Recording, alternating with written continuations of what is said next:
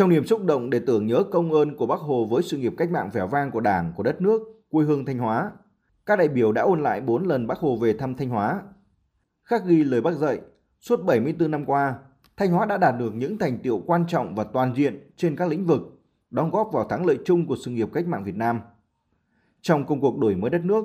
Đảng bộ, nhân dân các dân tộc trong tỉnh đã phát huy cao độ nội lực, khơi dậy tiềm năng, lợi thế, tranh thủ thu hút đầu tư từ bên ngoài, đẩy mạnh sự nghiệp công nghiệp hóa, hiện đại hóa quê hương đất nước. Thực hiện lời căn dặn của Bác, bất kỳ làm việc gì đều cần phải thi đua nhau và cùng thi đua để đẩy mạnh thi đua yêu nước thì khó khăn gì cũng khắc phục được, nhiệm vụ gì cũng hoàn thành tốt. Phát biểu tại buổi lễ, đồng chí Đỗ Trọng Hưng, Bí thư tỉnh ủy, Chủ tịch Hội đồng Nhân dân tỉnh Thanh Hóa cho rằng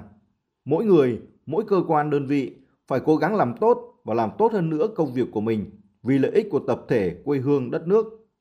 Mỗi tri bộ, cán bộ, đảng viên, nhất là những người đứng đầu cơ quan, đơn vị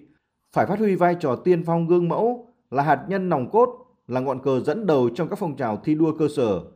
biến các phong trào thi đua trở thành phong trào cách mạng sâu rộng, động lực để thực hiện thắng lợi các nhiệm vụ của địa phương, đơn vị và toàn tỉnh. 75 năm đã đi qua kể từ ngày lần đầu tiên bác vượt núi băng rừng hiểm trở về với Thanh Hóa, người đã để lại cho cán bộ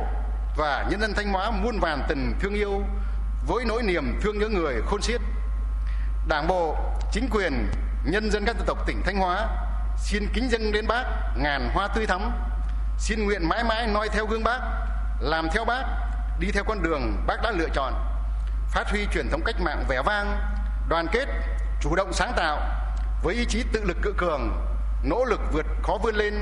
quyết tâm xây dựng Thanh Hóa sớm trở thành tỉnh kiểu mẫu như sinh thời Bác Hằng mong muốn.